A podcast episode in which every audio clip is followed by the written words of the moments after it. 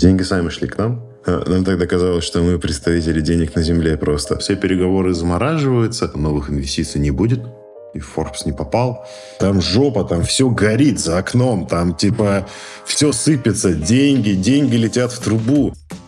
Привет-привет! Это подкаст «Слушай бизнес». Я его ведущая Аня Кулагина, фаундер и SEO рекрутингового агентства «Карьеру». Это подкаст про людей, которые делают бизнес, открывают новые рынки, собирают команды и откровенно рассказывают о том, как они со всем этим справляются. У меня в гостях Олег Неворотов, основатель SEO UpMarket. Он расскажет, как чуть не потерял свой бизнес, чем плохая венчурная модель инвестиций и как быстрые решения могут помочь сначала сохранить бизнес, а потом стать трендсеттерами в своей нише. Но для начала разберемся, что такое апмаркет и чем он занимается. Наверное, сейчас можно сказать, что апмаркет, так называется моя компания, это fulfillment для маркетплейсов. Что такое fulfillment? Это отдельная целая история, но, наверное, мы ее еще сумеем раскрыть. Но если коротко, то мы занимаемся... К нам поставщики маркетплейсов привозят товар, мы их переупаковываем под требования маркетплейсов так, чтобы они могли доехать в целостности до конечного покупателя. Мне было интересно, с какой точки Олег начинал и какой путь прошел для того, чтобы сделать апмаркет крупнейшим фулфилментом в России. Я пришел в бизнес из э, оптовой торговли, занимался торговлей э, электроинструментом, ну вот как-то всегда вот в таком сегменте практически DIY, хотя вообще начинал свой путь с продажи водки. В какой-то момент э, решение рождается, что нужно не работать на дядю, а работать на себя. У меня отец э, бизнесмен крупный. Ну и вроде бы все логично. И, кстати, пару раз э, даже говорил, что считает самым глупым решением в своей жизни. Мне иногда кажется, что в найме у меня было бы сильно меньше проблем. Вот. И ну, доход, конечно, поменьше, но я думаю, что я справился бы как-нибудь. А, ну, в общем, мы с партнерами, с моими однокурсниками решили, что надо что-то делать. Вот, а давайте откроем интернет-магазин. Типа e-commerce э, на подъеме, все развивается. Вот сейчас залетим в эту поляну, новая тема. Вот, будет круто. А, ну, на какую тематику запускать интернет-магазин? Ну, электроинструменты. Вот какие есть знакомые, какие контракты можно заключить, те и будем заключать. Начинаем работать с... Э, в общем, на этом мы договорились, вложили какие-то деньги на старте первые, там, свои, родительские. А, что, что дали, в общем, что со школьных обедов сэкономили, с университетских обедов. Да, и назвали его, на тот момент он назвал, прям сайт у нас был э, русскими буквами, то есть э, тогда это модные домены были .rf, и он назывался mastershop.rf. Вот с этого, собственно, и начался путь. Мы сразу заключили контракт с компанией 220 вольт, 220 а, вольт — это компания, в которой я до этого работал. Вот, и там буквально, наверное, за там, первые полгода-год мы стали одни из самых крупных дистрибьюторов по северо-западному федеральному округу. Все вообще отлично было. Плюс у нас был контракт по светодиодному оборудованию. Это лампочки, всякие светильники. Вот. Ну и, в общем, ничего не предвещало, не предвещало для нас какие-то проблемы. Вот, но начались, но начались трудности с э, как раз в том числе и с 220 вольт. Там где-то мы начали с ними пересекаться в Якоме, им это тоже не очень нравилось, какие-то периодически палки в колеса вставляли. Мы потихоньку начали расширять матрицу, добавлять других поставщиков, добавлять какие-то схожие сегменты, расходные материалы, строительные материалы. И, э, как, ну, знаешь, э, в какой-то момент мы поняли, что у нас там больше ста поставщиков уже. И мы с ними не хотели работать на условиях отсрочки. И тогда мы придумали marketplace. Но мы еще не знали, что это marketplace. Мы приходили к ним, мы говорили, что вот у нас есть наша площадка, мы вроде как можем много продавать, Типа, выходите к нам, для вас представленность, мы еще делаем фотоконтент классный за свой счет. Тогда этого практически ни у кого из игроков не было на рынке. Ну, я имею в виду в смысле крупных поставщиков. Э, знаешь, э, все как-то велись на это, хотя на деле, ну, мы же понимаем, что это стоит там 3 копейки. Вот. Не знаю, почему тогда это работало. Вот. Э, но работало, значит, востребовано было тогда. У нас был фотограф в штате, который приходил к нам, и у нас там все это фотографировало. А, и, в общем, они отдавали нам товар на реализацию. То есть мы, не, мы, он был у нас на складе, но мы не платили за него до того момента, пока он не продастся конечному покупателю. То есть мы как бы масштабируем свой бизнес за счет чужих оборотных средств. И на тот момент казалось, что все, супер идеально, точно бизнес-схема найдена, все круто, осталось, ну, чем больше поставщиков, чем больше оборотных средств, тем больше ты масштабируешься, все вообще просто один к одному сходится. И не главное, не за свои деньги. Но появляются маркетплейсы, и начинает расти безумно стоимость рекламы. Вот сейчас, мы, сейчас, кстати, я понимаю, что это только начало, потому что помимо безумного роста стоимости рекламы, сейчас растут еще маркетплейсы, растят цены на складскую логистику, растят цены на линейный персонал и так далее, потому что они там быстро масштабируются, у них потребность в больших объемах, в большом количестве людей. Ну, в общем, короче, мы все это видим, понимаем как-то в голове на уровне ощущений, что маркетплейсы рано или поздно всех сожрут.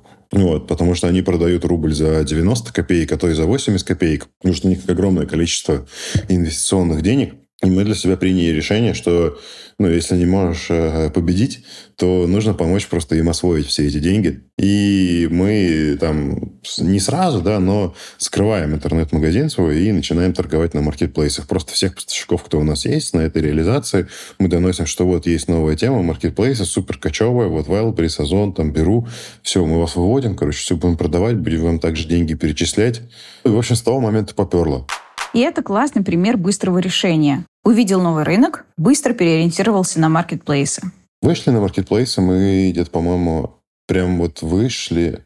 Блин, у меня плохо с годами, но мне кажется, что первый раз вообще я столкнулся с Wildberries, по-моему, в 2016 или 2017, но именно как в рамках вот мастер-шопа или апмаркета в девятнадцатом, наверное, году мы начали выходить. Mm, то есть как раз перед пандемией. А, и, в общем, да, потом э, на, на нас еще написали статью на vc.ru, там приходили ребята из э, а, ну, в общем, к нам пришел профессиональный автор оттуда, такой, я пишу про маркетплейсы, давайте там, ну, расскажите, что у вас там много поставщиков и так далее. Мы, в общем, написали статью и получили оттуда огромное количество заявок компаний, больше 200, которые тоже хотели выйти на маркетплейс. Это тогда было сложно, там было много нюансов. Ну и, в общем, э, мы начали оказывать услугу вывода на маркетплейсы. То есть к нам приходили, отдавали также товар на реализацию, мы его через свои кабинеты продавали. Это была супер понятная схема для оптовых компаний, потому что они там не хотели сами заморачиваться с Wildberries, там какие-то договоры там тоже с Wildberries агентские договоры, туда-сюда. Короче, у них у бухгалтерии просто голова взрывалась. И обычно бухгалтерия в оптовых компаниях говорила, да, идите вы. Типа, мы таким не занимаемся. У нас такие договоры не проходят. Только договор купли-продажи. Ну, и мы на этом играли.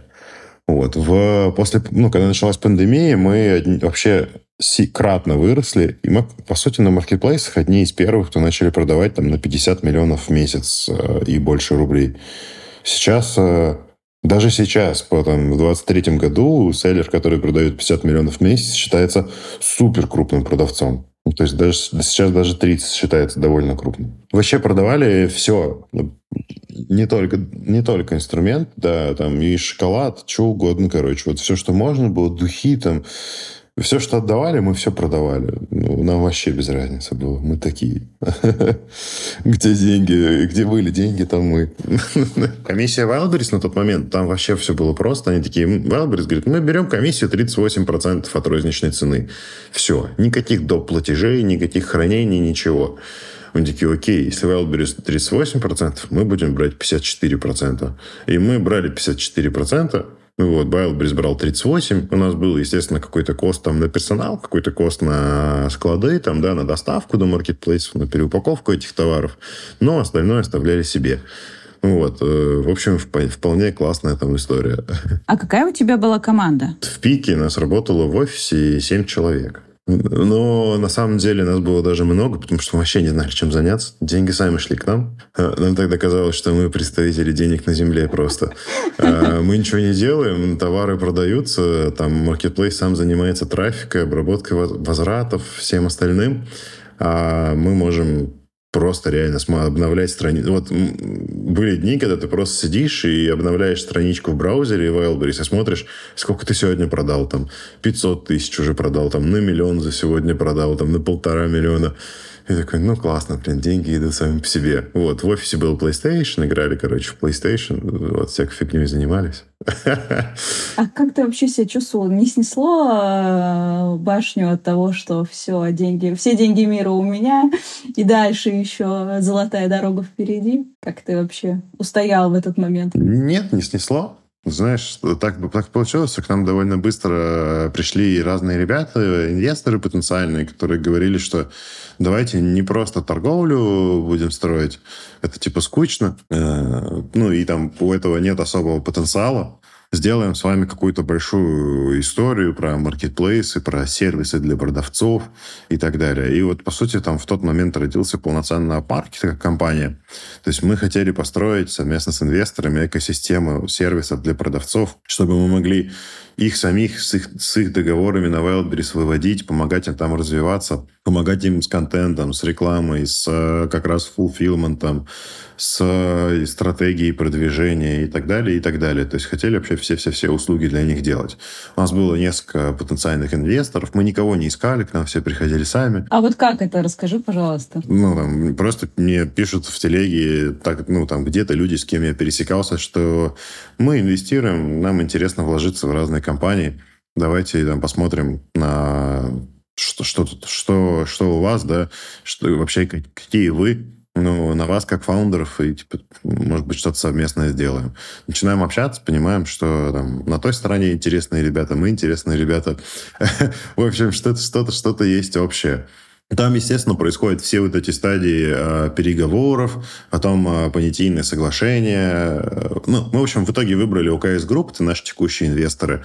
Вообще супер ребята, мы общаемся, дружим, вот, и там, прошли вместе, получается, уже и там тяжелые времена, вот, э, но до сих пор до сих пор вместе с хорошим отношением друг к другу. Сначала э, обсуждение вообще бизнес-модели, чего они хотят видеть, чего мы хотим видеть, э, потом предложение от них, понятийное соглашение, потом due diligence, то есть проверяют вообще и компанию, и управленческий учет, и юридический, налоговый, все риски. После этого корпоративный договор, вот, э, и инвестиции. Ну, мне кажется, у нас там все про все заняло 4-5 месяцев. Вот, и да, и мы запустились. Вот, уже в 2021 году мы запустились. В январе у нас появилась коммерческий директор Мария Зубарева.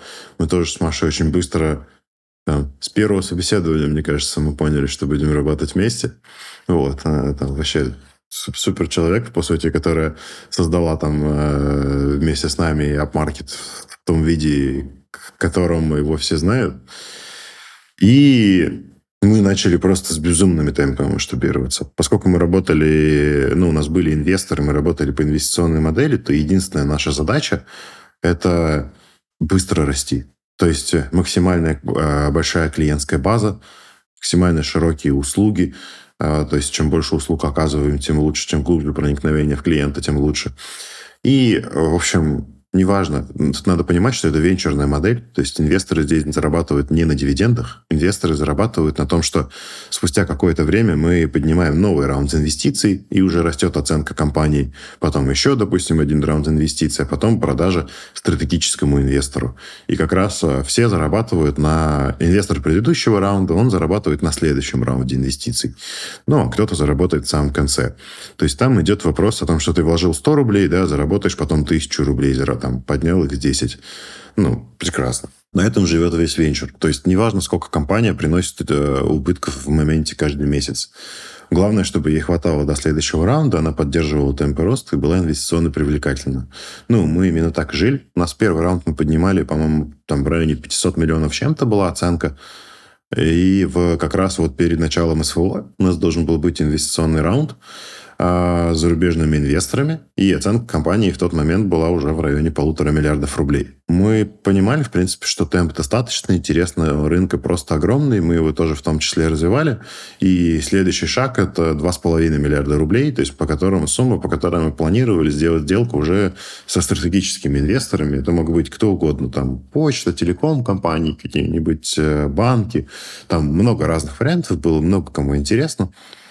Но и мы к этому, мы к моменту вот раунда на полтора миллиарда рублей подходили с таким, знаешь, э, ну, большим коллективом, с большим крутым, ну, у нас было порядка 70 человек, именно там менеджеров, э, контентщиков и так далее. То есть э, там один из самых больших коллективов на этом рынке. И с большими надеждами. И казалось бы, все идет отлично. Олег уже почти воплотил свою мечту в реальность. Для меня супер важно было попасть там в Forbes 30 до 30. Мне на тот момент было, что получается, 30 лет еще, да, я мог, мог туда попасть, если бы сделал этот инвестиционный раунд.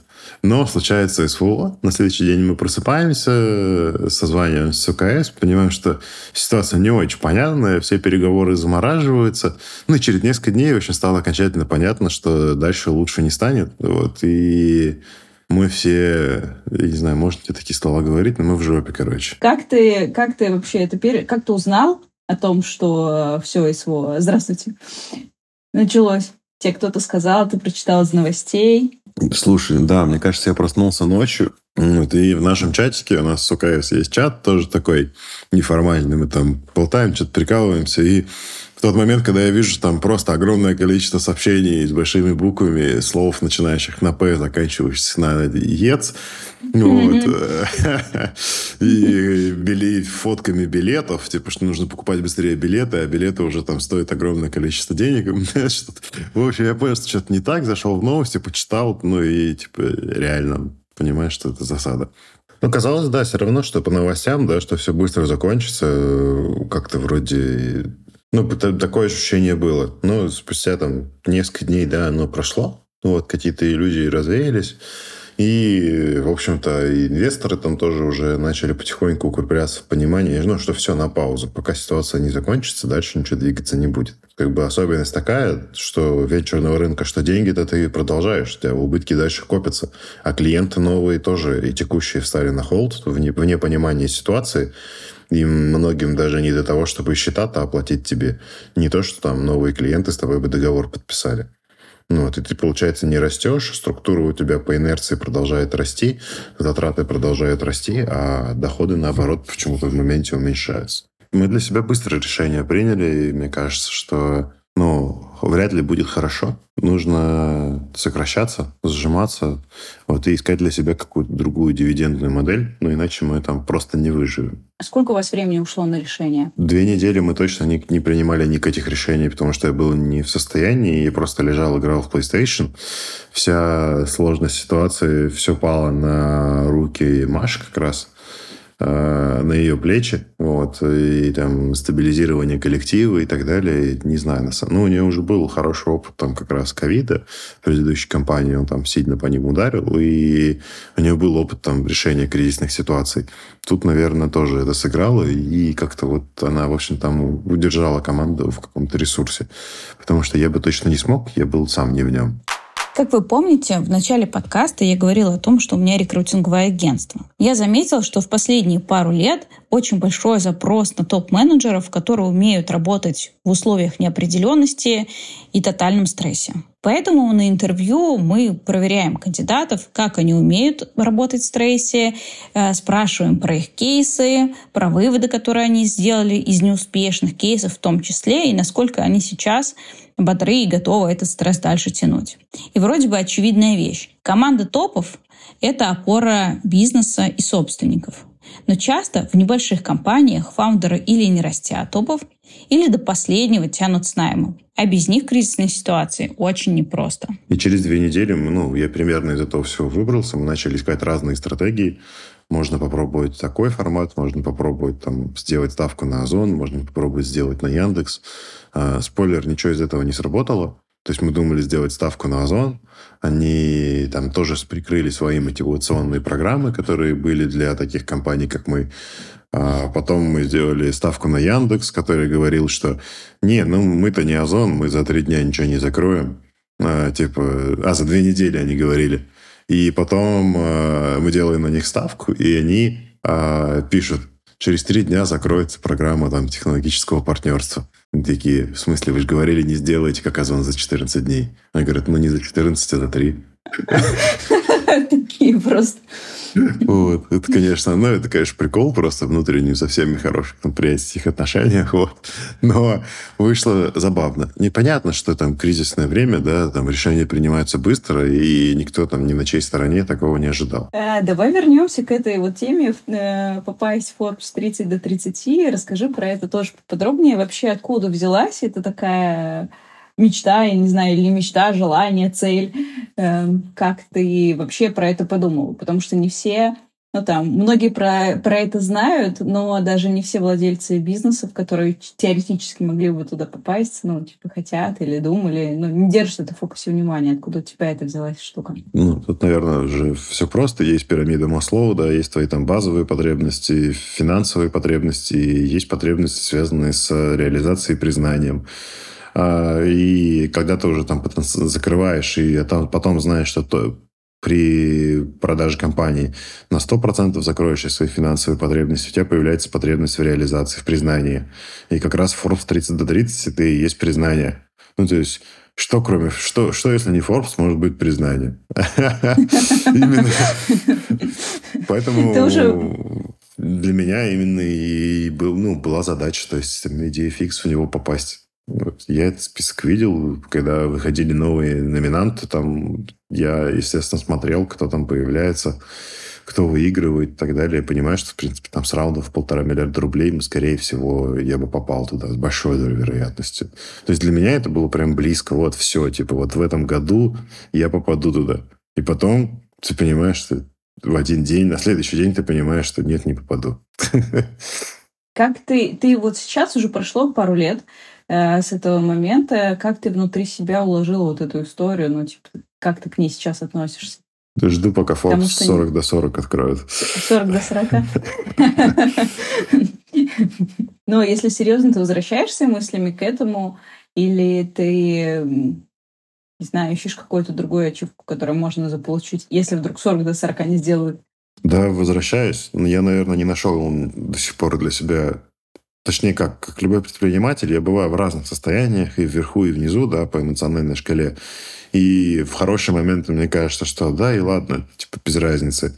Но когда ты находишься внизу в эмоциональном состоянии, все-таки начинаешь задумываться, что, блин, мне там, короче, уже за тридцак, ну вот, там, большую историю мы не построили, э, прям, ну, какую-то смысле колоссальную, как э, должно это было быть. И Непонятно, как, какие сейчас большие проекты в России можно строить. И что вообще делать дальше, непонятно. И в Forbes не попал. И все, короче, пора это, э, ложиться и помирать. И, и доставать э, Соньку. Да, да, да. Вот. Ну, реально. Ну, как-то потом, опять же, все время пересобираешься, думаешь, ну ладно, сейчас, типа, что-то делать можно, строиться можно. Рано или поздно мы строим свою историю с фулфилментами. Она классная, востребованная, она приносит нам деньги, и она там прибыльная. Все супер. Развиваем ее на свои деньги текущие. Вроде чё не радоваться. Потом, когда появятся новые инвестиционные возможности, типа, возможно, мы просто ее масштабируем и из нее построим там что-то большое. Пока нужно просто там, жить для себя, зарабатывать бабки – я заметила, что предпринимателям очень нужны ачивки. Это может быть официальное вручение премии или попадание в список Forbes. А может быть и какая-то награда, которую сам себе придумал и выдал за достижение цели. Например, пробежал марафон, побывал в 50 странах, прочел 100 книг за год. Мне до сих пор греет душу премия за лучший социальный проект. На этом я, понятное дело, не собираюсь останавливаться и сейчас в поисках новой ачивки. Поделитесь, какие ачивки есть у вас. Может быть, мне это поможет с поиском. А расскажи, пожалуйста, вообще, как э, у тебя, ну, у, вас же, получается, было сначала одно направление, потом вы, ну, условно пивотнулись, да, в другое. Как вы выбрали э, вот эту новую схему, по которой вы сейчас работаете? Почему именно ее? Как вообще пришло это решение? И какие вы шаги делали? Есть, есть история, которая напрягает нашего HRBP. А, я говорю, ну так исторически сложилось. Э, в HR даже есть стикеры. Э, там в сообществах разных есть стикеры, которых там, знаешь, такие типа унылые коты, и там так исторически сложилось. Ну вот, ну, так, так и у нас исторически сложилось. Мы ну, у нас были разные направления, и в том числе fulfillment. Начинается вся эта кризисная история, и ну, мы просто видим, что fulfillment, в отличие от всего остального, продолжает расти. И там очень классные LT, LTV, а, даже NPS э, лучше, чем в других направлениях. То есть там сейчас lifetime клиента у нас больше 20 месяцев при среднем чеке 177 тысяч, по-моему. То есть и у нас NPS последний, короче, надеюсь, я не совру, но, по-моему, 76%. А, и почти по всем показателям а, больше 9 из 10 баллов средний рейтинг. Мы там разные истории спрашиваем по именно уровню обслуживания. Там по работе офиса, по работе склада. Но, в общем, это направление чувствует себя, как ни странно, на фоне всего остального хорошо. И поэтому просто уходит туда фокус. Все. Ну, на рынке никто этим толком не занимался. Ну и до сих пор мы, в принципе, одни из э, там, самых крупных э, практически лидер, ну, лидеры рынка и зада, зада, задаем на нем тренды. То есть первые начали, первыми и остаемся. Что помогает общем, быть да. трендсеттерами? А, да, наверное, безысходность, потому что всегда хочется найти кого-то. Вот я прям пытаюсь найти, кому бы съездить, посмотреть какие-то классные идеи, прям заехать, посмотреть, как они сделали. Да, вот был бы кто-то у нас крупнее там в 10 раз, как именно fulfillment для маркетплейсов. Потому что это сильно отличается от обычных складов. Э, приехать к ним, все подсмотреть, нагло украсть все их идеи и реализовать у себя только лучше. Но не у кого. Мы тут делали экскурсию для продавцов. Мы там одни из э, генеральных партнеров клуба MP. Это большой клуб для продавцов маркетплейсов. А, мы делали экскурсию, там было порядка 50 человек, но, к сожалению, на экскурсии, несмотря на то, что это члены клуба, 70% а, людей, которые туда пришли, были тоже фулфилментами. Поэтому там была не наша ЦА, в основном наши конкуренты, и, получается, они у нас что-то посмотрели, там что-то подсмотрели, подсмотрели, реализовали. Я там до сих пор вижу какие-то вещи, там появляются fulfillment. Думаю, блин, так это же вы у нас подсмотрели. Думаю, как вам здорово, что вы можете посмотреть у нас, а, а нам бы у кого посмотреть. Как вы проводили вообще диалоги с командой? Как вы к ним пришли? Что сказали? Знали ли они о том, что у вас будет инвестиция, там, ну, следующий раунд инвестиций вы поднимаете? Тоже ли они были с вами на волне покорения мира. Да, конечно. Но мы вообще все это время были безумно открыты с командой. Каждую неделю э, у нас проходили общие сессии с командой, где мы собирались, рассказывали команде, что у нас происходит, как мы относительно прошлой недели двигаемся, какая у нас выручка, даже показывали прибыль до определенного уровня. Э, ну, то есть команда видела всю динамику, мы делились то информацией, что у нас с инвесторами, кто потенциальный инвестор, какие суммы мы собираемся поднимать и так далее. То есть у нас, э, ну, это, не, это далеко не бирюза, ну вот, абсолютно. Вот, но насколько возможно, мы старались быть открытыми и делились этой информацией. Вот, и мы открыто сказали, что новых инвестиций не будет, и в целом времена впереди непростые. Мы попрощались с огромным количеством сотрудников. Можно сказать, на самом деле сейчас, вот в текущий момент, мы практически со всей там офисной командой попрощались. Остались только ну, там, а, костяк ребят, кто до сих пор с нами. А, они переключились просто как раз на наш проект с фулфилментом, занимаются и ну, вот, э, нашли какие-то пересечения, э, пересечения. А ты участвовал в этом сам? Сам участвовал в, в том, чтобы принимать решения по каким-то конкретным людям, э, вести с ними переговоры про увольнение, вот это все, или у тебя был кто-то, кто этим занимался? У нас, э, мне кажется, потрясающая корпоративная культура была, а поэтому нам не сложно было Точнее, нам сложно было с точки зрения психологически попрощаться с людьми, да, но несложно было со всеми договориться. Мы всем как бы открыто сказали, что мы не сможем. То есть, если мы не расстанемся, с частью команды, то мы просто дальше не сможем продолжать свою деятельность ни в каком виде. Ну, то есть, либо мы расстанемся с частью команды, и остальные хотя бы будут работать и получать деньги, ну, либо просто никто не сможет их получать, мы просто закроемся и все. Вот.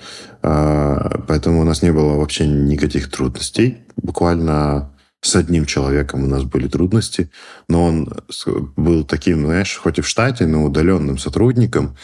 И в итоге вопрос разрешился, но там были некоторые конфликты, как они бывают при увольнении. Но в остальном основная часть команды, вот прям со всеми, кроме одного человека, решились вопросы легко.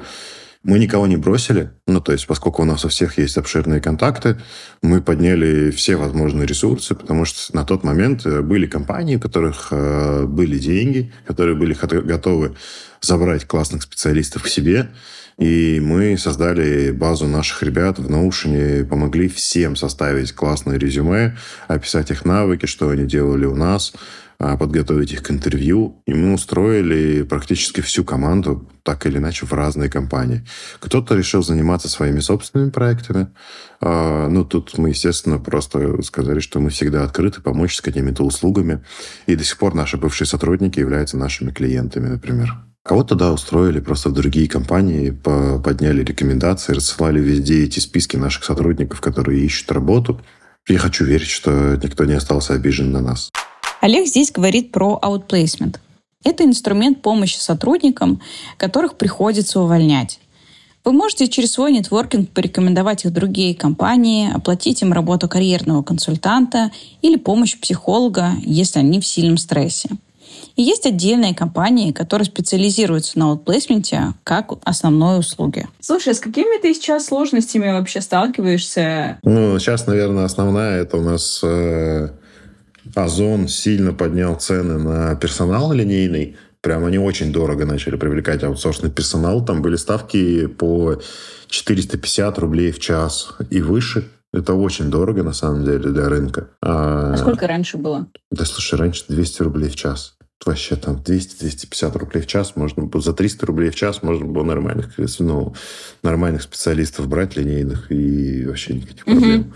Вот. Ценники поднялись, у нас еще объем растет сейчас к сезону, и мы вроде как уперлись в тот момент, что сначала у нас был дефицит персонала, помнишь, мы обсуждали. Сейчас мы его решили, mm-hmm. у нас, в принципе, нет такой проблемы, но при этом вырос объем, выросла стоимость на персонал, то есть новые процессы, немножко там что-то меняется, и начали подрос процент фото от выручки. Ну, соответственно, из-за этого там подупала рентабельность.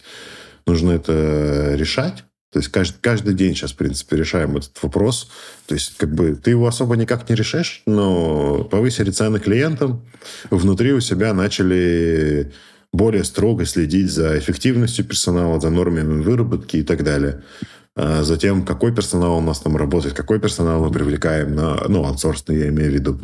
Если раньше можно было как-то mm-hmm. так одним глазом, типа, да, ладно, здесь чуть-чуть неэффективно отработали, ну и ладно, в целом, типа, в деньгах нормально то сейчас ты вынужден mm-hmm. прям вот внимательно-внимательно весь менеджмент заточен на отслеживание эффективности. Ну, Озон поднял цены, и вы конкурируете, получается, при найме, то есть хотите платить или у вас нет выбора, а, не, не меньше, чем предлагают там большие игроки. Да, да. На рынке. Ну, то есть ты как бы, по сути, они формируют рынок, потому что они заказывают огромные, ну, большие объемы персонала. И они тут, да, такие трендсеттеры. Им нужны люди, они там выставили ставку 450 рублей в час, а Wildberries выставили там побольше ставку, а те еще больше. И они между собой рубятся вроде, а топят на самом деле весь остальной рынок. И от этого все страдают, не только Fulfillment и другие склады, от этого и обычные продавцы страдают, у кого свои склады. Потому что у них тоже персонал дороже становится. Становится дороже персонал, складское обслуживание, становится дороже товары на полках. Товары дороже на полках становятся, этот же линейный персонал, ему становится сложнее покупать какие-то товары для себя, чтобы свои потребности удовлетворять. Они хотят еще больше зарабатывать, еще больше денег. Ну, в общем, короче, тут тупик вообще. Виноват Озон, получается. Вот мы, вот мы и нашли проблему российской да, экономики. Да. Вот. А как э, вы решили свою проблему с наймом? Там ты делился, что сложно закрывать, сложно закрывать, нет людей там на склады, большая нехватка линейного персонала. Что в итоге у вас сработало, что помогло? Да, слушай, подняли цены, запустили для вот этого аутсорсного персонала разные варианты, типа «приведи друга», там, получи, привел друга, получаешь тысячу рублей. Просто за то, что ты привел друга, на одну смену отработал. И мы прям со всех источников начали бомбить, обзвоны по базам, в холодную звонить рассылки, дублирование вакансий там, в огромном количестве на Авито и так далее, там, SEO-оптимизация объявлений. И ну, просто воронка выросла. То есть изначально была маленькая воронка найма, поэтому сложно было закрыть. Потом подняли цены, получается, на персонал выросла воронка, и вот одно к другому сложилось. И количество людей, ну, сейчас проблемы нет.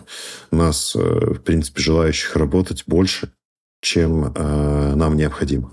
У Олега сейчас большой фокус на работу с линейным персоналом.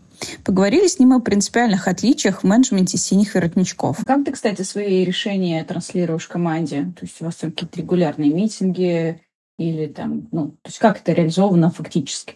Ну, у нас так случилось, что команда, есть две команды, по сути, это линейная, ну, складская команда и команда офисная. И с офисом у нас есть митинги, ну, и я в офисе бываю, а с, с командой складской вот, э, есть тоже митинги. Я сейчас съезжу часто, ну, то есть почти каждый день, собственно, нахожусь там на складском комплексе. И у нас тоже проходит, у нас там каждый день общие собрания. И каждый день, если есть какие-то изменения, апдейты, мы это транслируем.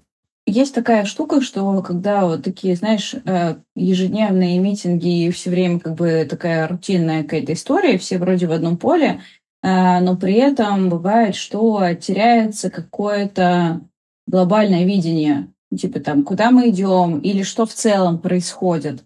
Ну, из-за того, что все время фокус, вот знаешь, в таких мелочах. Большинство книжек по менеджменту написано про офисных сотрудников, вот, а не про линейный персонал. Складской, например, или персонал, который у тебя работает в торговых точках, например, да.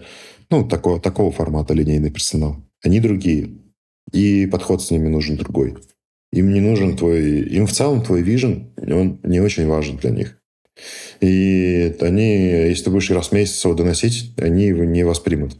Там работает только повторение, повторение, повторение, ежедневное повторение. Не, мне хотелось бы, чтобы это было как в офисе, да? Когда я прихожу и там, к руководителю нашего маркетинга и говорю, я, ну вот будем, нам нужно там телеграм-канал делать, давай, типа, давай строить контент-маркетинг. И, ну, там, типа, а как, она говорит, а как строить? Я говорю, я не знаю, давай строить. Он говорит, ну ладно, хорошо. И строим, офигенно работает, вот, э, получаем кучу лидов, э, все классно, вообще узнаваемость растет, все растет. Конечно, не хотелось, чтобы так везде было. Чтобы я пришел там на склад, да, на складской комплекс, сказал ребятам, что, а давайте, короче, мы будем быстро, быстро все упаковывать, качественно, чтобы у нас не было на претензий. А они такие, как? Я говорю, ну не знаю. Они такие, ну ладно, хорошо, сделаем. Вот, и все делают. Вот. Но нет, так не работает ни хрена вообще. Мечта. Да, но в офисе работает. У нас всегда так работало в офисе.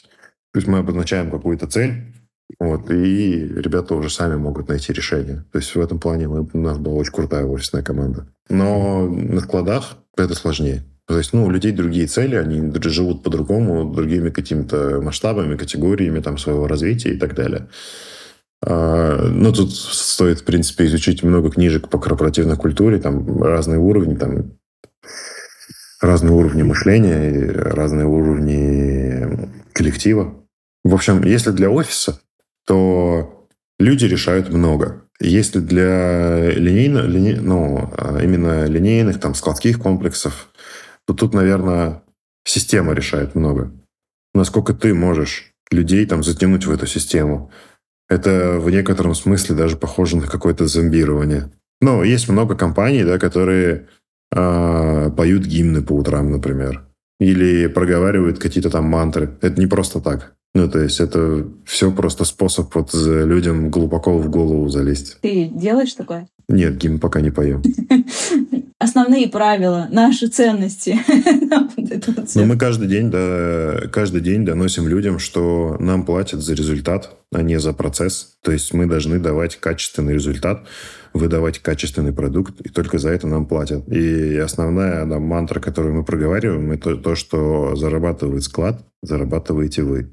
В нашей предпринимательской жизни много стресса то кассовый разрыв, то проблемы с командой, то вообще весь рынок поменялся, и нужно срочно что-то придумывать. Мне очень интересно, как другие предприниматели себя в эти моменты поддерживают. Об этом решила поговорить с Олегом. Слушай, э, я, знаешь, еще хотела спросить про то, есть ли у тебя какие-то сильные фразы, которыми ты себя поддерживаешь? Ну вот, вот эти моменты, когда ты там словно на дне эмоциональном, что ты себе говоришь или как ты себя поддерживаешь, чтобы оттуда выкарабкаться? Я спать иду. Потому что просто спишь, да. просыпаешься я вообще люблю поспать. новеньким. Да, я, вот, спать это вообще универсальное решение, серьезно.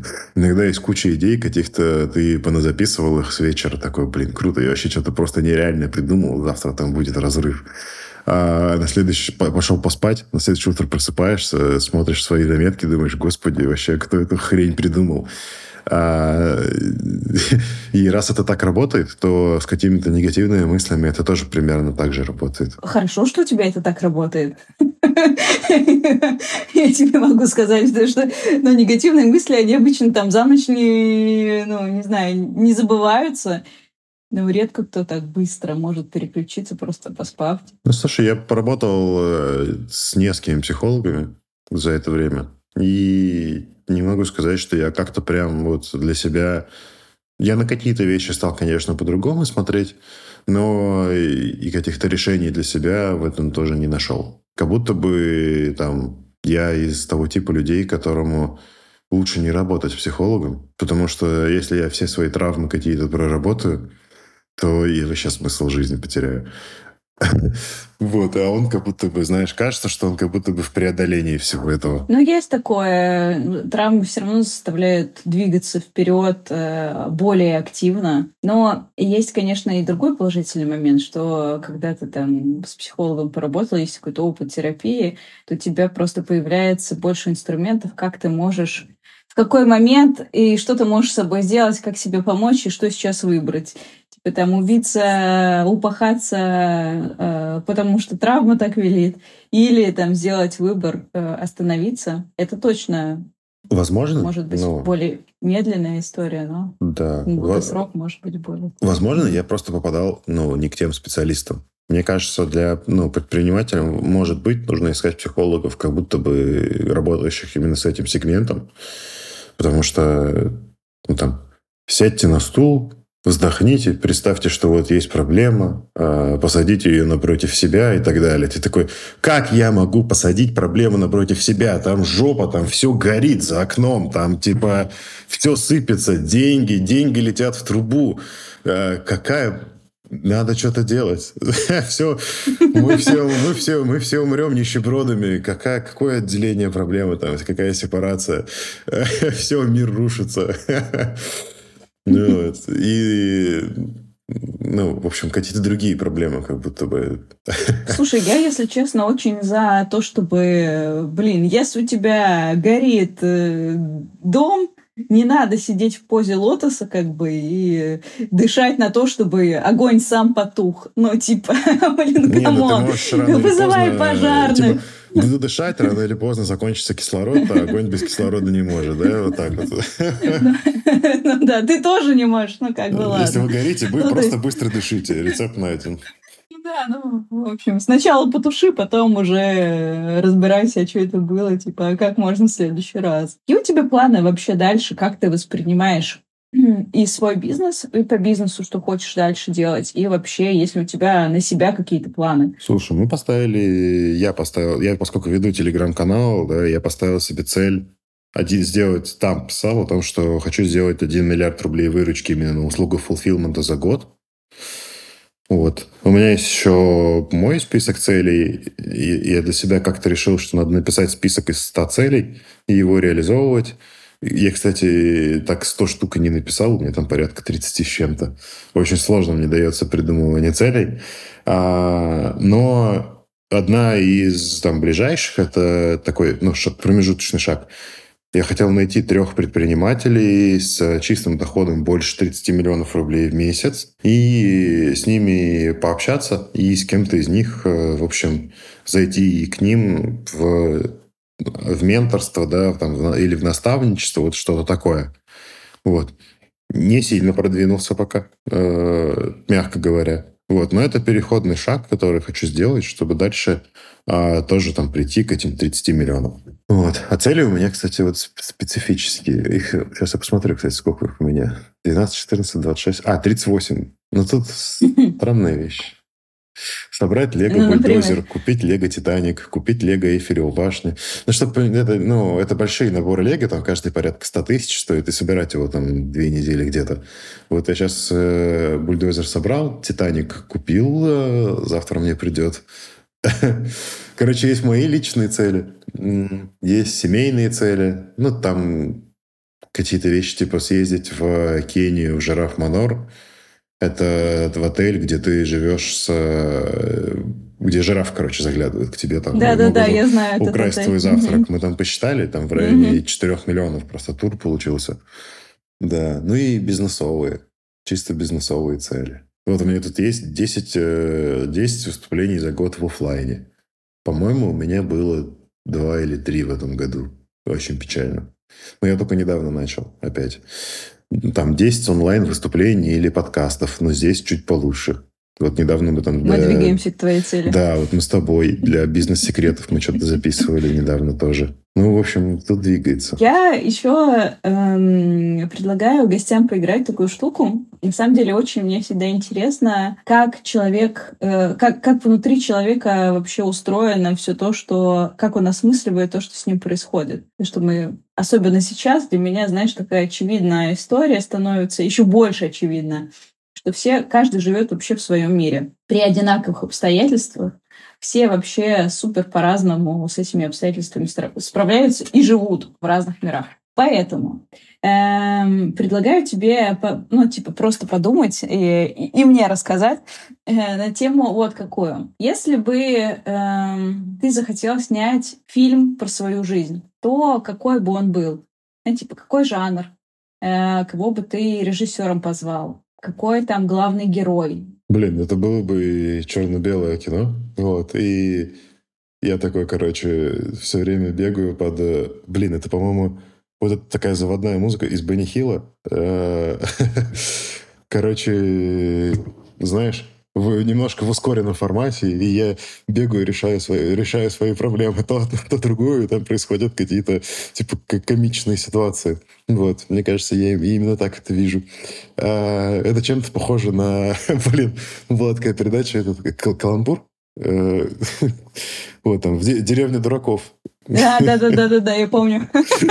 Вот. Я, короче, именно так ее вижу. Вот. Э, и иногда с, по некоторым ситуациям с своими коллегами общаюсь. Мне кажется, у нас, блин, в каком-то похожем формате происходит, когда мы не слышим друг друга. Вот. Да. А сам главный герой, он там какой? Как э, Киану Ривз Джон Вики. Просто жертва обстоятельств. Вот. И ты такой попадаешь в этот замес не по своей вине, вот, но должен из него выкручиваться. Если бы ты захотел зашить какое-то э, в эту комедийную остросюжетную историю какое-то пос... какое послание для зрителя, то какое бы оно было? Что все закончится хорошо.